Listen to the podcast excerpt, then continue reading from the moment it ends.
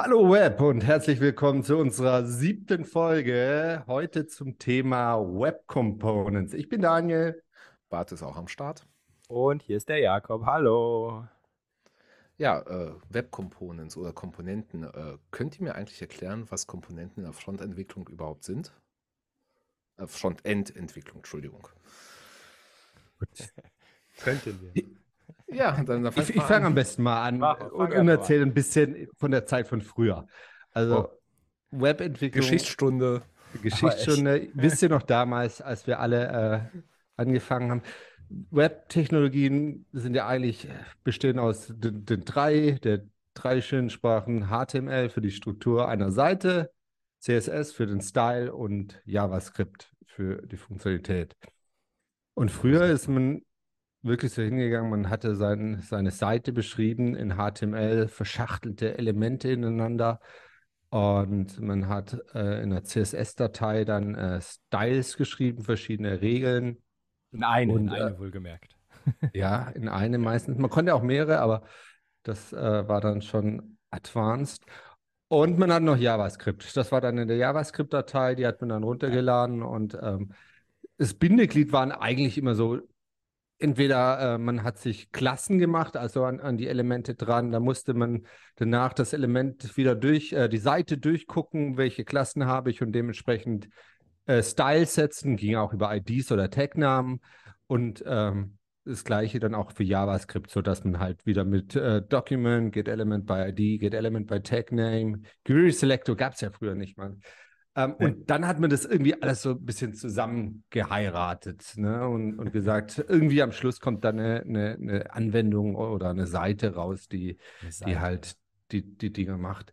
Und trotzdem hatte man ja eigentlich auf so einer Seite immer so wiederkehrende Strukturen. Also man hatte die äh, Elemente in HTML, aber eigentlich hat man ja die benutzt, um irgendwie was zusammenbauen. Zum Beispiel so eine kleine Produktkachel, da hast du ja immer dann irgendwelche, eine, eine Art Überschrift, vielleicht ein Bild, ein kleiner Text dazu und noch ein, Button, wo du klicken kannst. Und die hat man eben so äh, als HTML geschrieben und zusammen äh, gemacht und äh, eigentlich so, so, eine Art Komponente eben schon gebaut. Äh, aber es war halt alles ein bisschen schwierig, das dann wieder, wieder zu verwenden, ne? auf anderen Seiten, vielleicht äh, in anderen Projekten mit anderen Teams zu teilen äh, oder vielleicht auch ne, ganz öffentlich zu machen, dass sie irgendjemand äh, wiederverwenden konnte.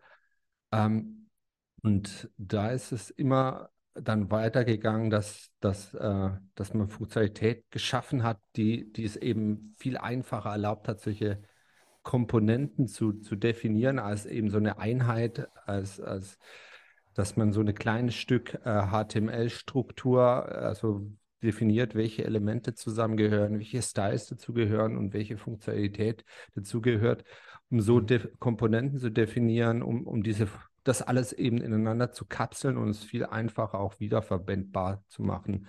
Und das nennt man, glaube ich, heute übergreifend Komponenten. Ich glaube, jQuery Modules gab es früher mal. Das war, glaube ich, der erste Schritt so in diese Richtung oder eins ja, der früheren Schritte. Da hat, hat man es noch nicht. Mit nur JavaScript, oder? Die jQuery Modules. Ja, auf jeden Fall. Äh, ja, aber es gab auch jQuery äh, UI, meine ich. Doch? Also es gab so, ich, schon so, so UI-Komponenten. Ich, ich, ich weiß nicht, wie gar nicht weit die zu erinnern. UI gab Auf jeden Fall. Ich kenne nur Mobile noch. Okay die, ja. die modernen Frontend-Frameworks. Also ich zähle mal einfach Angular, React, Vue, Svelte, Svelte, ich weiß immer noch nicht, wie man es ausspricht. Dazu, bei denen ist, glaube ich, der Grundbaustein jeglicher Applikation. Da, das baut man Komponenten und steckt die zusammen. Also eine Komponente kann ja eine kleine Einheit sein, aber auch die komplette App oder Seite, die am Schluss ist auch eine Komponente. Aber das ist so der, der, die, das Grundkonzept der Logik, dass man Komponenten definiert und die eben verwendet ineinander und so eine Komponentenhierarchie zusammenbaut. Und das ist eben momentan der Standard in, in, in Frontend-Entwicklung. Äh, da, da direkt sagen. mal, wann, wann, wann, ist euch das erste Mal bewusst gewesen, dass ihr eine Komponente baut? Könnt ihr euch da noch erinnern? Ich, ich weiß es noch, deswegen frage ich mal, wie es bei euch ist. Also ich glaube, bei mir war es mit React, äh, da man da zum ersten Mal ja auch, also zumindest für mich war es das erste Mal, ich kam davor von AngularJS, also Angular 1. Da gab es den Begriff der Komponente noch nicht und äh, bin dann zu React äh, rüber und dann habe ich äh, dann auch ein bisschen verfolgt mit Angular 2, diesen sehr vielen Breaking Changes war, glaube ich, auch, dass Angular dann dieses Komponentenkonzept eingeführt hatte. Also ja, mehr da, dieses. Da, da, mischst du jetzt auch ein bisschen, aber ist nicht schlimm. Okay. Ich bei, gehe da gleich bei, drauf ein, wenn du willst. Bart? Bei, bei mir war es, glaube ich, damals äh, das erste Mal, dass man so wirklich komponentenbasiert gedacht hat, war wirklich JSF, aber es war halt auch über viele, äh, also für, für alle JavaScriptler hier Java Server Faces. Äh, ich hatte mal eine dunkle Zeit vor JavaScript. und äh, ja, oder die gute Zeit, jemand, je nachdem, aus welcher Perspektive man das nimmt. Ähm, da, da äh, hatte ich auch mal so, so, so eine kleine äh, ja, nicht Bibliothek, wie soll man sagen, so ein Modul gebaut, JSF, das man wiederverwenden konnte. Und das war ja de facto so retrospektiv gesehen eine Komponente. Aber ansonsten. So, so, so, war, das, war das schon eine Komponente oder war das nur so ein HTML-Schnipsel? Den man, man hatte HTML hast? und einen Java-Controller. Und du, ja. du hast den quasi, äh, den konntest du wiederverwenden, wie so ein Plugin, ja. das quasi eine Funktionalität beibrachte. Die, die, die, Komponenten, das war ja damals, gab es so Prime Faces zum Beispiel, die hatten Kalender-Widgets und alles. Und dem hast du ja. Daten reingereicht und der hat dir dann was gerendert. Ähm, und ansonsten dann wirklich weiter ging es äh, mit React. Äh, da damals, als ich, wir das explorativ kennengelernt haben und äh, ja, ausprobiert Boah, haben. Boah, du hast echt recht. Ich habe auch gerade überlegt, ich habe sogar mit Server Pages, mit JSPs haben wir damals Komponenten gebaut. Da, da war es allerdings nur HTML. Also die waren noch nicht so mhm. klug, dass die alles für sich gekapselt haben und gekapselt wurde damals ja sowieso nicht. Das heißt, irgendwie wurde das dann immer eingesammelt und in den Head geschrieben, also die ganzen CSS und äh, JavaScripts. Ne? Ja. Ich, ja, das stimmt. Aber der Daniel hat das, hat das gerade so schön angesprochen. Mir ist das klar geworden, Jahre später in Angular JS, also der Version 1 bis, ich glaube, was die letzte jetzt gerade, 5, 6, 7, 8, ist noch nicht so richtig. Nicht Angular jetzt bis Version 22 oder sowas die haben damals Direktiven gehabt und die haben es Direktiven genannt, aber das war für sich gekapseltes JavaScript, wo du die Komponente, das HTML reinpackst, nicht das CSS, das fehlte noch, aber du hast halt, ich weiß noch, mit Bootstrap habe ich diese aufwendige Input-Elemente, äh, ne, du hast ja irgendwie fünf Diffs ineinander geschachtelt mit dem Label oder so, das habe ich zu einem Tag gemacht. Dann hast du wirklich ein Tag, das hieß dann was weiß ich, Kuba-Button oder Kuba-Input und dem hast du die Attribute so übergeben. Quasi sehr ähnlich, wie das später war. Und weil die irgendwann gemerkt haben, da gab es auch schon Angular 2, das sind eigentlich Komponenten, haben sie das noch dazugepackt. Es gab mhm. neben den Direktiven noch die Komponente, die haben sie eingeführt. Und natürlich in Angular auch. Also Angular 1.4 oder so hat die Komponente, die eigentlich auch nur, ich glaube, eine ne Direktive war, mit ein bisschen Synthetic, wie heißt das? Synthetic, Synthetic Sugar. Sugar.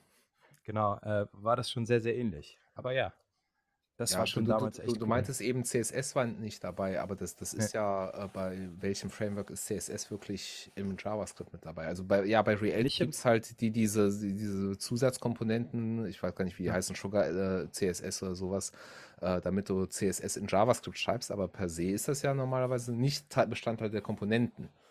Ja, und dann, dann, haben sie ja die, wir haben ja heute das Thema die Web Components eingeführt. Mhm. Da ist tatsächlich das CSS mit im Teil des Elements. Ja, gut, dass ja, ich glaube, in vielen, in vielen Frameworks ist CSS auch Teil äh, der Komponente, dass du das in die gleiche Datei schreiben kannst. Zum Beispiel bei Svelte, wenn ich mich richtig erinnere, ist, hast du eine Datei, wo ja. alles rein kann. Bei Vue auch. Vue auch. Ja. Da hast du auch den Style-Block, du hast den HTML-Block und den Script-Block. Nur was wird ja, am Ende das, gemacht? Das ist ja ne? das, also, ja, am, am Schluss äh, wird, wird alles wieder umgemodelt. Aber das ja, der Browser muss das ja verstehen. Früher hat mir immer gesagt, hat man das als schlechter alt, äh, erachtet und hat äh, immer noch gesagt, es muss äh, Separation of Concerns geben und ja. Äh, es muss alles getrennt sein. Und das ja. ist mittlerweile komplett gekippt. Äh, ich glaube, es hieß dann auch, eigentlich ist es kein Separation of Concerns, sondern nur Separation of Technologies. Und ich persönlich mag es auch sehr gerne, wenn ich alles in einer Komponente habe und möglichst auch mit einer Sprache schreiben kann. Äh, das mag ich an JSX quasi, dass ich nicht mehr gedanklich jetzt trennen muss zwischen, jetzt bin ich im Markup, jetzt bin ich äh, irgendwie eine Templating-Sprache oder ich bin jetzt in, in meiner Funktionalität, mhm. sondern ich kann alles direkt äh, in, in, TypeScript oder JavaScript schreiben. Das ja, spart einem das, sehr viel Umdenken. Das ist ja also so, so ähnlich wie, wie die, ich nenne sie mal alten Frameworks. Äh, wie, wie eben JSF angesprochen, äh, Ruby, da hast du es ja so gesehen auch. Bei Ruby und Rails hast du ja auch meistens eine Komponente, das ist dann ein Verzeichnis und dann hast du dein, deine ERB-Datei, du hast deinen Controller äh, und so weiter, die, die halt ein Teil beschreiben. Das ist dann ähnlich wie, wie eine React-Komponente. Aber Jakob, du hast es eben schön gesagt, Web Components. Weil was ist das eigentlich? Äh, kann, kannst du mir das äh, mal vielleicht ein bisschen erklären? Oder was heißt mir, äh, unseren ja, Zuhörern? Also eigentlich, eigentlich ist Web Components, da muss man aufpassen, Sammelbegriff für, es waren mal vier Subtechnologien, nenne ich es jetzt mal. Ähm, also die, die vier, das wären einmal die, die Custom Elements, dass ich quasi mein eigenes HTML-Tag definieren kann, sowas wie Kuba-Button. Und mhm. äh, den kann ich dann wie die standardisierten Tags verwenden. Dann gibt es den Shadow DOM, das ist die Möglichkeit quasi den, den, den, den HTML-DOM hinter den HTML-DOM zu packen, den eigentlichen, dem, wie, wie hieß das, Light-DOM oder sowas, dachte ich auch so Light, äh, da, der ist quasi weggekapselt. Der hat dann wie so eine eigene kleine Welt, die dran, gekappt, äh, dran gepappt ist an, an, das, an das HTML. Und dann noch die HTML-Templates, die einfach nur das Template-Tag eingeführt haben, dass man in die Seite einbinden kann und dann halt wieder verwenden kann. Man muss es ansteuern und kann es äh, äh, also es wird nicht gerendert, es ist quasi wie so ein Zwischenspeicher für, für das HTML, das man schreiben will. Das vierte Konzept war noch die HTML-Includes, dass man wie mhm. so eine mhm. Art, wie das jetzt die JS-Modules sind, dass man die importieren kann. Äh, da gab es aber große Probleme beim Implementieren. Chrome hat das sofort implementiert auf seine Weise. Äh, Mozilla hat gesagt, hey, die haben irgendwelche Probleme, die die da sehen. Mit, ich, ich, ich weiß nicht mehr, ich habe das mal bei einem Talk auf der InterJS gehört, warum das nicht geklappt hat und das wurde aus der Spec rausgeschmissen und diese drei äh, Technologien, okay. also Custom Element, Shadow DOM und HTML Templates, äh, nennt man heute Web Components. Interessant. Ja. Lass, lass, uns mal kurz vielleicht auf die einzelnen Punkte nochmal genauer eingehen. Also Custom Elements, du hast gemeint, ne? man, kann, man kann sich äh, eigene HTML-Texte schreiben. In JavaScript, das habe ich vergessen. Genau. Das schreibt man in genau. JavaScript, schreibt man das. Man schreibt ja eigentlich eine, eine JavaScript-Klasse, das gibt es ja mittlerweile, gab es ja lange nicht. Ne? Man schreibt eine Klasse und über Vererbung leitet man die einfach von äh, bestehenden HTML-Elementen ab. Ja. Im Zweifel von HTML-Element. Element, ja. Äh, genau. Und definiert dann einfach, wie, wie dieses Element aussehen soll, wie es sich verhalten soll mit JavaScript. Ne? Genau, genau. Und aber da, da habe ich immer, ich erzähle das immer gerne auf eine schöne Art und Weise. Also früher, als man noch Firmenname JS hatte mit 10.000 Zeilen, um eine jQuery ist man, ich, ich, wenn man sich das DOM jetzt wie so ein Meer vorstellt, früher ist man von oben hingegangen und hat die Inseln verschoben, hat neue hinzugepackt, hat die ausgetauscht und ist von oben auf das bestehende HTML draufgegangen. Dann kam sowas wie React, dann hat man angefangen, quasi das Fundament mit JavaScript von unten zu bauen. Also aus dem Meer wurde das hochgehoben und dann hast du also ne, kam es von unten mhm. raus. Du hast das J, mit JSX oder mit irgendwie hast du HTML gebaut und das wurde dann ausgeliefert. Du hast nicht mehr von oben quasi wie so mit einer Schere da daran rumgeschnitten oder halt die Inseln hochbewegt wie so ein äh, äh, griechischer Gott, sondern hast das gemacht. Und jetzt Web Components ist so ein beides beide Welten so, so ein bisschen. Also einmal machst, schreibst du ja quasi dein HTML im JavaScript, ne? das ist das, was ich von unten meinte, aber in den Web Components steuerst du die Knoten auch wieder wie jQuery-mäßig an. Also wenn du zum Beispiel ein Attribut hast, du hast jetzt meinen Kuba-Button und ich möchte ihm ein Title-Attribut geben und mit, mit Click ja, dann schreibe ich erstmal das Element ohne das Attribut und initiiere dann mit JavaScript, sage ich, gehe an die Stelle und lies mir das aus und, und, und werte das aus. Also das ist so ein bisschen auswerten und gleichzeitig schreiben. Und ähm, mhm. es, ich, ich fand es für den ersten Moment ein bisschen ungewöhnlich. Ich habe es jetzt, finde ich, blöd erklärt. Äh, vielleicht versuche ich es gleich nochmal. Aber habt ihr verstanden, wie ich das meinte? Könnt ihr das ich, vielleicht mit ich, euren Worten erklären? Ich, konnte, ich, ich konnte dir folgen, ja.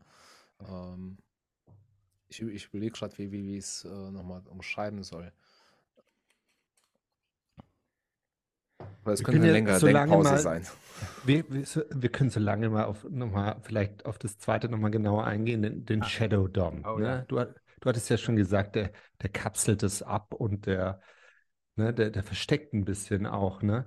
Genau. Bei, bei Shadow DOM finde ich es immer interessant, dass es, das ist ja gar kein neues äh, Konzept, sondern die Browser haben das ja für ihre eigenen Elemente auch schon bisher benutzt. Das Beispiel ist immer zum Beispiel das Videotag bringt ja an sich auch, äh, wenn man bedient Buttons oder irgendwas für, für ein Video mit, ne, Pause, mhm. weiter oder sowas, auch das ist im Shadow DOM äh, vom Video-Tag ähm, vom Browser implementiert. Mhm. Und wenn man die Webseite untersucht, kann man das zwar nicht sehen, ich glaube, es gibt sogar Tricks, das sich auch anzeigen zu lassen, wie das Ach, wirklich cool. ist. Ich, ich, weiß es gerade nicht mehr. Äh, ich kann mich aber daran erinnern, dass ich das mal untersucht hatte auch. Ähm, es gibt verschiedene Arten von, vom Shadow DOM, Open und Close. Ich glaube, wenn du Close sagst, siehst du es gar nicht. Und wenn du Open machst, dann siehst du halt, dass da ein Shadow DOM ist, aber kannst du noch in den DOM reingucken. Mhm. Ähm, und, und, ich, ich, genau. Sag erst mal was dazu. Nee, nee, nee, ich, ich wollte das nur ausführen, äh, was ich mit diesem Shadow DOM mache oder warum das gut ist. Ich wollte jetzt mit CSS anfangen, aber ich wollte dich nicht Genau, das wollte ich nämlich auch gerade. Ah, okay, dann mach ruhig. Du hast als erster gestartet.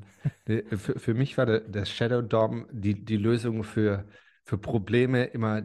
Also, ich hatte oft die Konstellation, in, ich, ich nehme es mal grob, äh, Kontext äh, Micro-Frontends, wenn man eben Frontend-Teile liefert und am Schluss kommt alles auf eine Seite zusammen ähm, und verschiedene Teams liefern verschiedene Bestandteile aus. Im Endeffekt hast du am Schluss ein globales CSS. Ähm, und das kann dir äh, quasi alles am Schluss kaputt machen. Und ohne Shadow DOM kannst du quasi, du kannst mit, wenn, wenn du deine Klassennamen scopest oder auch mit, mit der ganzen Magic, kannst du zwar gucken, dass du äh, den anderen nichts kaputt machst, aber du kannst dich eigentlich nicht komplett schützen, dass dir niemand was kaputt macht. Ich hatte das Beispiel, irgendeine andere äh, Komponente in, in dieser Seite hat irgendeine so ähm, Resets auf irgendwelche Styles durchgeführt und auf globale Elemente, auf, auf, Elementnamen irgendwas gemacht, was sich überhaupt nicht mit meinem CSS vertragen hat und da alles umgeschrieben und ich konnte nichts machen, um mich dagegen zu schützen. Ich, ich äh, muss an der Stelle noch eingreifen und mein, für, für die Scrum Master unter uns, die das gerade nicht verstehen, ich habe dafür eine schöne Metapher. Und zwar ist es so, als würdet ihr in einem Swimmingpool sitzen und ihr würdet den aufteilen auf verschiedene Pinkelbereiche. Ja, und am Ende, wie das im Wasser ist, vermischt sich alles und ihr sitzt in derselben Suppe. Und das ist Daniel auch passiert. Er hat zwar versucht, in seinen Bereich zu pullern, aber das, die anderen hat es trotzdem getroffen. Ich, ich mag das Bild. Es tut mir leid. Es, ja, wir wollen nicht den Scrum Master dissen, das, das sollte jetzt gegen alle nicht technisch gehen. Ne, das, das Man kann sich halt nicht davor schützen vor dem der anderen. Also das genau. geht dann nur mit genau. Kommunikation oder sowas, aber am Schluss, und das kann man eben durch Shadow DOM kann man sagen, das ist mir ziemlich egal, aber andere in dieser Seite irgendwelche Styles auf Elementnamen, Klassennamen oder irgendwas machen. Mein, äh, meine Elemente in meiner Komponente sind geschützt vor den Styles, die liegen da nicht rein. Ne? Ja. Und ein, eine kleine Ausnahme, die ich am Anfang nicht wusste, zum Beispiel, ähm, es gibt ja CSS-Eigenschaften, die sich vererben, zum Beispiel die Schriftgröße. Wenn du da nicht wirklich was setzt, dann geht es auch wieder in, die, in den Shadow DOM rein. Also es gibt noch so ein paar Kleinigkeiten, echt, die man aus, beachten hat. Echt, das, das, der, also der startet nicht beim Default, sondern übernimmt den Default, also den, die Voreinstellung seiner Elternkomponenten. Das finde ich krass. Ich, ich hoffe, ich behaupte nichts Falsches, aber das habe ich so okay. Naja, die, die Zuhörer werden uns das sicherlich mitteilen, falls äh, wir irgendwas Falsches sagen. Kontaktmöglichkeiten, Kontaktmöglichkeiten findet ihr auf unserer Website HalloWebFM. Ja, ich bin äh, gespannt. HalloWebFM.tech. So, Entschuldigung. Genug. Vielleicht sollten wir in jeder Folge so einen Fehler äh, verstecken. Ja. Und vielleicht, vielleicht war es der gerade. Beim nächsten Mal kündigen wir ihn nicht an. Wir, wir, wir, hatten noch einen dritten Teil, oder wolltest du noch was ja, ja ich würde sagen? Noch sagen, bei Shadow DOM ist es, ne, das bezieht sich halt auf CSS. Auf JavaScript, zum Beispiel Events kann man einfach äh, feuern und äh, die haben nichts mit dem Shadow DOM zu tun. Wenn ein Event in einer Komponente mit Shadow DOM gefeuert wird, kann ich von außerhalb den genauso beispielsweise drauf hören. Oder andersrum. Das ist ja gut. Das ist ja was Gutes, weil das ermöglicht die Kommunikation eigentlich ganz gut. Ja. Ja, man, man muss dann aber halt bei, bei, bei Events irgendwie wie ein Prefix nehmen oder sowas, damit man eindeutig bleibt, wenn man in seiner Komponente mit Events arbeiten möchte. Damit man halt nicht irgendwie so einen globalen äh, Maus-Event äh, für, für, für alle raushaut, der nur für intern mhm. gedacht ist. Aber. Also okay. was, was ich halt auch gelernt habe bei Shadow DOM, ich war ja, wie gerade gesagt, am Anfang war ich ein Riesenfan von Shadow DOM und habe gedacht, ja, alles in Shadow DOM, ich muss mich äh, schützen da, äh, vor, vor dem äh, Poolwasser der anderen und hatte die Möglichkeit. und habe an jede Komponente einfach ohne zu überlegen Shadow DOM gemacht. Und dann merkt man aber auch, dass das äh, bisschen was mit sich bringt, ähm, dann was ein bisschen andere Dinge umständlicher macht. Beispielsweise, wenn man E2E-Tests hat, die auf, äh, darauf beruhen, dass man erstmal irgendwelche Elemente äh, aus, dem, aus der Seite selektiert, dann muss man halt durch jeden Shadow DOM durch. Also mit äh, Document Query Element komme ich Shadow bis Root, zu einem ja. Shadow Root und dann muss ich explizit sagen, hier ist ein, äh, ein Shadow DOM und ge äh, gehe in den Shadow Root rein und dann muss ich weitermachen. Und wenn ich viele verschachtelte Shadow Root äh, DOMs habe, wird der Ausdruck halt sehr kompliziert. Ja, ich habe hab manche, sogar noch zwei manche, weitere Beispiele, wenn ihr wollt. Äh, genau, manche äh, Frameworks bieten da diese, diese zwei spitze Klammern, dann kann man tiefer mit reingehen. Ja. In Vielleicht den meisten Browsern funktioniert das aber noch nicht. Stimmt, ja. stimmt. Be bevor wir die weiteren Nachteile abdriften, die können wir gleich sicherlich nochmal äh, in Gänze besprechen. Es gab noch einen dritten Teil, ich habe leider ja. vergessen, was es ja. war, aber Jakob erklärt es mir bestimmt. Ja, das sind die HTML-Templates. Ich, ich habe mir jetzt nochmal von Mozilla die Doc, die Spec dazu gelegt. Äh, neben dem Template, wirklich Template-Tag, wird noch das Slot-Tag genannt. Und zwar sind das äh, Tags, die nicht gerendert werden. Man sieht die nicht. Also wenn man was da reinschreibt, kriegt man das nicht mit. Und weil die drei Technologien, schön, dass wir jetzt an der dritten sind, quasi benutzt ihr die gleichzeitig. Also in einer Web-Komponente, die ein Custom-Element definiert, benutzt man, kann man den Shadow DOM benutzen, wo man das HTML, das ist übrigens ein String, den packt man da rein und dann einfach über Inner-HTML oder Text-Content fügt man das in den äh, mit JavaScript erzeugten HTML-Knoten hinein und das HTML-Tag, das Template-Tag, nimmt man quasi, um das Markup drüber zu lagern. Also ihr habt die Klasse, ne, wie JavaScript-Klasse, darüber habt ihr das HTML in dem Template-Tag definiert und dann könnt ihr das einfach reinklonen in der Klasse und daraus wird das HTML. Und mit dem Slot-Element ist das noch eine coole Sache. Was ist ne, ein Tag? Öffnet sich und schließt und das, was im Bauch ist, quasi die, El die Kinder, die Children dieses Tags, die werden in den Slot reingerendert. Und das sind auch wieder zwei verschiedene Typen. Ihr habt Named Slot und Unnamed Slot. Der generelle Slot, also wenn nur wenn ihr Slot schreibt, kommt alles, was ihr in den Bauch des Tags schreibt. Ich hoffe, mit Bauch versteht ihr, was ich meine. Zwischen die spitzen Klammern des öffnenden und schließenden Tags wird das da reingepackt. Ihr könnt aber auch verschiedene Bereiche machen. Wenn ihr zum Beispiel ein Tag, also ein, ein HTML Tag habt, das drei Bereiche hat, Kopf, Körper, Füße, könnt ihr das benennen, dann wird der Inhalt, den ihr da rein initiiert, auch nur da rein gerendert. Genau, das ist halt. Und alles drei zusammen kann man dann quasi zu einem eigenen Custom-Element machen und das dann wieder verwenden. Also, war, das, war das okay? War das okay? Man, man, man, hat die Möglichkeit, so, so ein separates Template zu schreiben und bestimmte Teile des Templates von außen anzusprechen. Genau. Also, wenn ich das richtig verstanden habe, also dieses HTML-Template, mit dem hader ich ja immer noch so ein bisschen. Ja. Wenn ich jetzt ein Custom Element schreibe, kann ich mir ja in dem Custom Element mit äh, Create Element, Kind-Elemente beschreiben, mit Append genau. Child dann anheften und sowas. Ist halt alles ein bisschen umständlich. Und das soll mir ja quasi. und äh, das soll mir ja erleichtern, ein bisschen komplexere Strukturen ja. quasi schon mal deklarativ irgendwo zu hinterlegen und die dann genau. zu holen. Dann, ja. Aber die muss ich ja ins HTML schreiben. Da verlasse ich ja eigentlich wieder meine Komponente und muss die irgendwo hinschreiben. Und das, das mag ich an den Sachen. Ich weiß es, wenn ich zum Beispiel die, das HTML gar nicht unter Kontrolle habe und nur, ähm, nur quasi JavaScript-Klassen liefern soll. Ja, aber die, die Webkomponente muss ja irgendwie äh, eingebunden werden. Das kann man ja über die, dieses Template-Tag machen, soweit ich weiß. Man kann es, glaube ich, auch über eine API direkt einbinden. Also, Moment, was wollt ihr jetzt wo einbinden? Also du braust kein HTML die, die Webkomponente. Genau, die musst du halt definieren. Am Ende gibt es so ein Custom Elements, das ist ein äh, globales, äh, äh, eine globale Variable und darüber definiert ihr noch. Ne? Dann sagt ihr, auf welchen String, also wie heißt das Ding jetzt? Kuba, Button, was weiß ich, ne?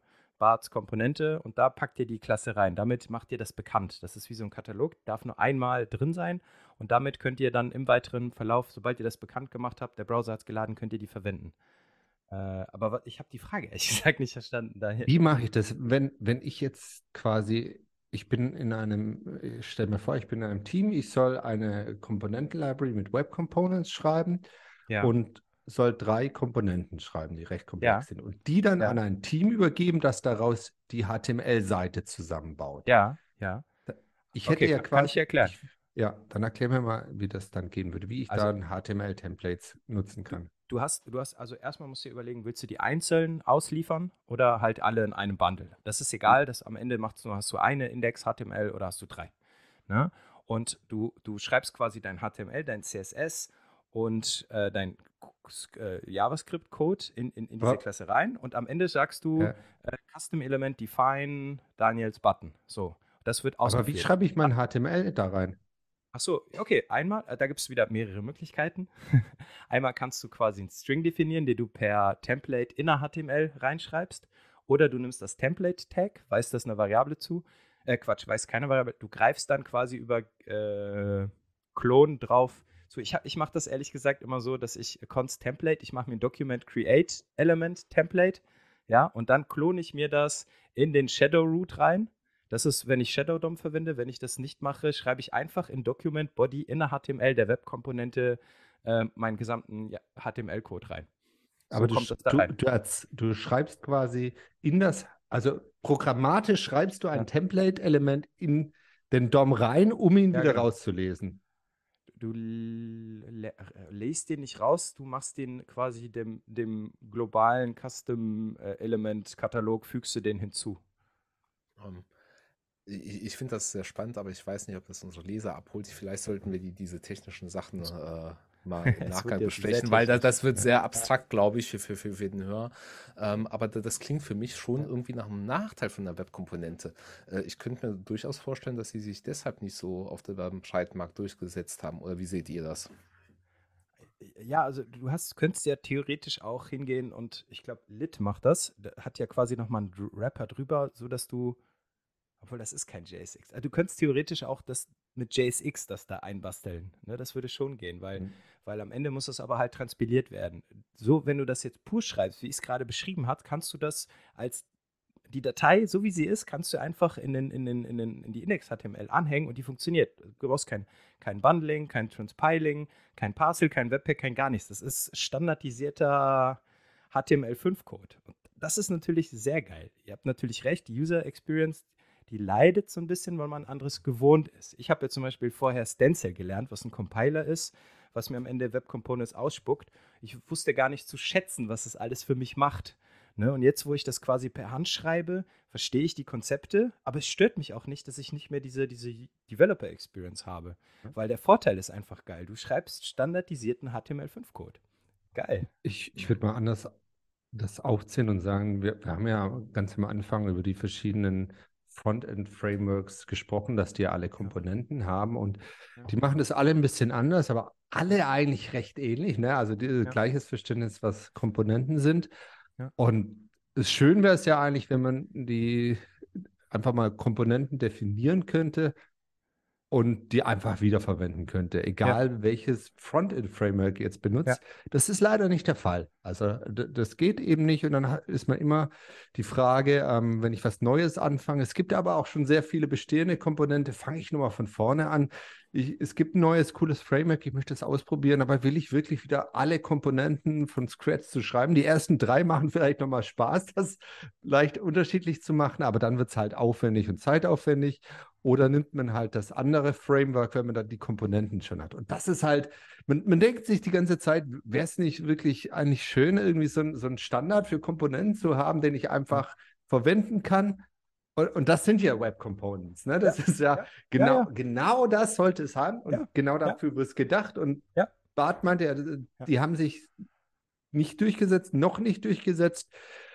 Ähm, schwierig vorauszusagen, wie das ist, aber ähm, man, man denkt ja schon, also die, das, was diese ganzen Frontend-Frameworks mitbringen zur Komponentenentwicklung, hat halt meiner Meinung nach eine ganz andere Developer-Experience als das, was dieser Standard mitbringt. Ne? Dass du, du kannst halt, du hast einen Starter, du weißt, wie ein Projekt startest, dann kannst du dir irgendwie eine Komponente mit einem Befehl anlegen und loslegen. Dann kannst du, hast du oft out the, auf the box irgendwelche Funktionalität. SCSS kannst du einbinden, Post-CSS, äh, du kannst wählen, wie du das CSS schreibst, du weißt, wie du die Kom Komponenten testen kannst. Das äh, kommt alles schon mit, ne? Und das macht sehr viel Ja, einfach und ja. schnell. Ja, ich, ich, also, aber das geht alles mit Web Components. Ne? Also äh, Web Components ist halt für Leute mit Ahnung. Du musst halt wissen, was du machst, was es kann. Du hast nicht diese ganzen Sachen, du sagst es so schön out of the box. In meinen Projekten ja. verwende ich SCSS. Ne? In einem Parcel, der knallt mir am Ende, macht er halt transpiliert er halt nochmal. Mhm. Der minifiziert nur meinen JavaScript-Code und packt mir das SCSS kompiliert als CSS in meinen Style-Tag rein. Geht, funktioniert super. Und ich habe dann die Komponenten, die ich dann wieder verwenden kann. Und ich gehe sogar noch einen Schritt weiter, weil ich CSS schreiben nicht so gerne mag. Ich nehme mir dann einfach Material Design. Die haben eine HTML, CSS API. Das heißt, ich hole mir das SCSS, nehme das Markup von denen und dann sieht es auch noch schön aus. Kapsel das weg, nehme das Container, Fassadenpattern und äh, konfiguriere mir die nur. Und dann verwende ich bei mir überall im Code nur meinen Kuba-Button. Dahinter ist ein Material Design-Button. Und wenn ich Material Design blöd finde, habe ich an, überall im Code nur Kuba-Button stehen und er ersetzt mhm. es durch Fluent oder was weiß ich, was morgen auf den Markt kommt. Ne? Also es geht schon, man muss aber wissen, aber, was man macht. Ich teste aber auch was mit Web Components ja auch nicht mitbringen. Und das ist, glaube ich, die größte Abschreckung für alle, ist ja. dieses diese automatische Reaktivität irgendwie. Du hast ja. deine Daten und äh, es ändert sich was und die View passt sich an. Das bringt ja, ja nicht mit. Und auch das, da hast du recht, ne? kann man sich alles bauen. Aber du, du, fängst dann halt an, dir selber ein, einen Compiler oder irgendwas zu bauen, das es dir einfach macht. Und aber nimm doch einfach sowas wie mhm. Solid oder Vue genau. und verwende darin Web Components. Das, da hält dich ja keiner von ab. Also ich ja, finde es gut, ich, wenn man die Komponenten quasi von der Logik trennt. Die sollen darstellbar, also sie sollen darstellen, Button, sollen über Attribute äh, konfigurierbar sein und die können ja so hohl sein. Und alles andere kann ich mir aus einem anderen Framework zusammenstellen. Aber ich baue den Button nicht 30 Mal. Hm. Ja, ich also denke, da, da, da, muss man ein bisschen unterscheiden, dass man das halt wirklich für, für, für so, so, so UI-Komponenten, Buttons, Inputfelder nimmt und jetzt nicht für, für komplexe, Nein. logische Nein. Äh, Nein.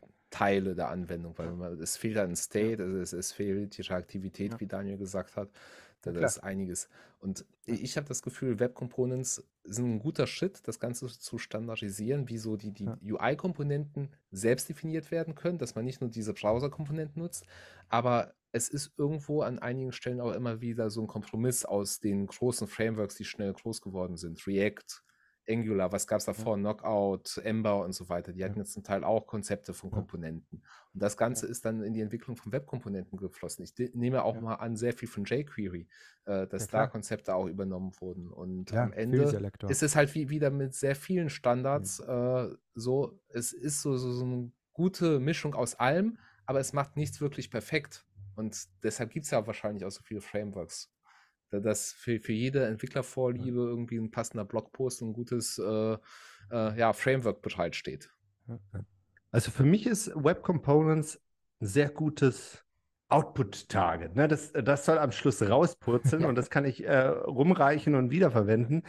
Aber ich persönlich finde die nicht, äh, die Developer Experience nicht gut und äh, ist auch viel zu viel Aufwand, das Gleiche zu erreichen. Deshalb, ich bin großer äh, Freund von, von den Compilern, die eben das rausmachen. Also ich benutze ja Stencil jetzt schon mehrere Jahre.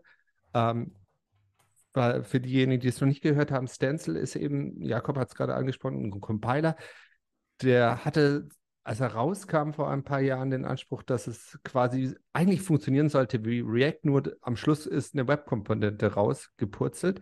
Und als React-Entwickler kann man das wirklich machen. Man schreibt äh, äh, Klassen einfach, ähm, hat ein paar Decorator, von denen, die man nutzen kann und man hat die Render-Funktion mit, äh, mit äh, JSX oder TSX, ist, ist alles äh, TypeScript und es fühlt sich halt alles an, als würde man React schreiben und am Ende kommt halt eine Web Component raus. Ähm, man, man kann sehr einfach testen, man kann sich alles äh, einfach aufsetzen. Das geht sehr schnell. Und ich mag es immer noch sehr gerne, Stencil. Ähm, Finde aber auch Lit, Lit Elements gut von Google. Das hat ein bisschen einen anderen Ansatz, hat beides Vor- und Nachteile, aber finde find beides super Tools, um Web Components zu schreiben. Ja. Also ich bin für, bei für dir. Ich, oh, ja. Nee, ich, ich wollte sagen, ich bin bei dir. Äh, ich fand das ja so gut. Ich habe ein Buch darüber geschrieben, aber äh, ich, ich muss sagen, es ist gar nicht mehr so weit entfernt. Ich würde, ich will jetzt auch nicht nur Web Components schreiben, aber diesen kleinen Teil, die Komponenten, die ich wiederverwendbar gerne mit anderen Leuten habe, das ist der Teil, den ich jetzt nur noch in Web Components schreiben würde. Ich finde die Developer Experience auch gar nicht so schlimm. Es ist auch nicht mehr so weit weg von Stencil. Also der Ruf ist wirklich äh, schlechter, als es letzten Endes im Handling ist. Du kannst ja alles dazu schalten. Ne? Du musst halt ein bisschen konfigurieren, wie bei React auch. Da hast du auch kein Testing-Framework dabei und auch das meiste Routing, was weiß ich was alles. Musst du dir alles selber zusammenbasteln. Du musst halt wissen, was du machst. Wenn du das weißt, kannst du auch immer noch sehr geil mit einer schönen Experience entwickeln. Also ich habe in den letzten zwei Wochen sehr intensiv damit gearbeitet. Ich finde es richtig gut. Bin da, ich bräuchte es auch nicht mehr. Natürlich noch Framework drüber, Solid oder so für das äh, reaktive, genau, für, ja. das, für das Rendern, für die Logik, gerne. Aber ganz, ganz wenig, nicht mehr alles so verdrahtete Komponenten, die auch äh, View und Solid Code haben, sondern alles ein bisschen weiter auseinanderziehen. Das, das ist so mein Ding. Finde ich geil.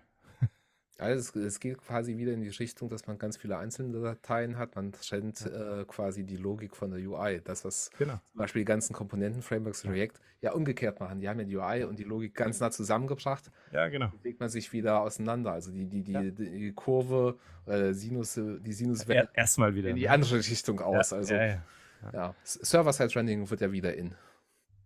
Ja. Ja, klar. Aber ja, selbst da wären Webkomponenten sicherlich ein cooles Ding. So, ja. äh, ich, ich würde mal sagen, wir, wir sind, glaube ich, am Ende unserer dies, äh, also aktuellen Folge angekommen. Diesjährigen Folge. Ja, ich. Alles gut. Außer, außer Kurs. Naja, äh, zum Ende angekommen. Äh, wollt ihr noch mal ein kurzes Fazit zu Web Components geben? Ich habe, Jakob hat ja schon eben ein Plädoyer für, dafür gehalten, ja, ja. aber vielleicht will Daniel noch mal ein abschließendes Fazit geben. Ja, ich bin absolut gespannt, äh, wie sich das ganze Thema Web Components entwickelt. Vor ein paar Jahren dachte man irgendwie, das kommt jetzt noch alles. Äh, vielleicht kriegt das jetzt doch nochmal einen Schub. Ich bin gespannt jetzt auf Stencil 3, ob es rausgekommen ist, ob Stencil nochmal einen Schub kriegt. Aber ich würde jedem empfehlen, sich mit diesem Thema mal auseinanderzusetzen und nicht überlegen, ähm, immer wieder Komponenten in neuen Frameworks zu schreiben, die gerade rauskommen, sondern vielleicht auch mal ein paar Komponenten als Webkomponenten verewigen, von denen man weiß, die werden auch noch in 20 Jahren funktionieren. Amen. ja, also auf jeden Fall von, von diesen ganzen äh, großen Frameworks ein äh, bisschen lösen, vielleicht mal hinterfragen, macht das alles so Sinn? Äh, nur weil eine große Firma denkt, das ist der richtige Weg, heißt das nicht, dass es der richtige Weg ist. Ja. Äh, ja, also ich mal auch pro Web-Komponenten, aber dann halt für UI-Dinger. So, und damit UI bedanke ich mich, äh, ja, Buttons und so. Das, damit bedanke ich mich für unsere Zuschauer. Bis zum nächsten Mal. Tschüss, macht's gut. Ciao.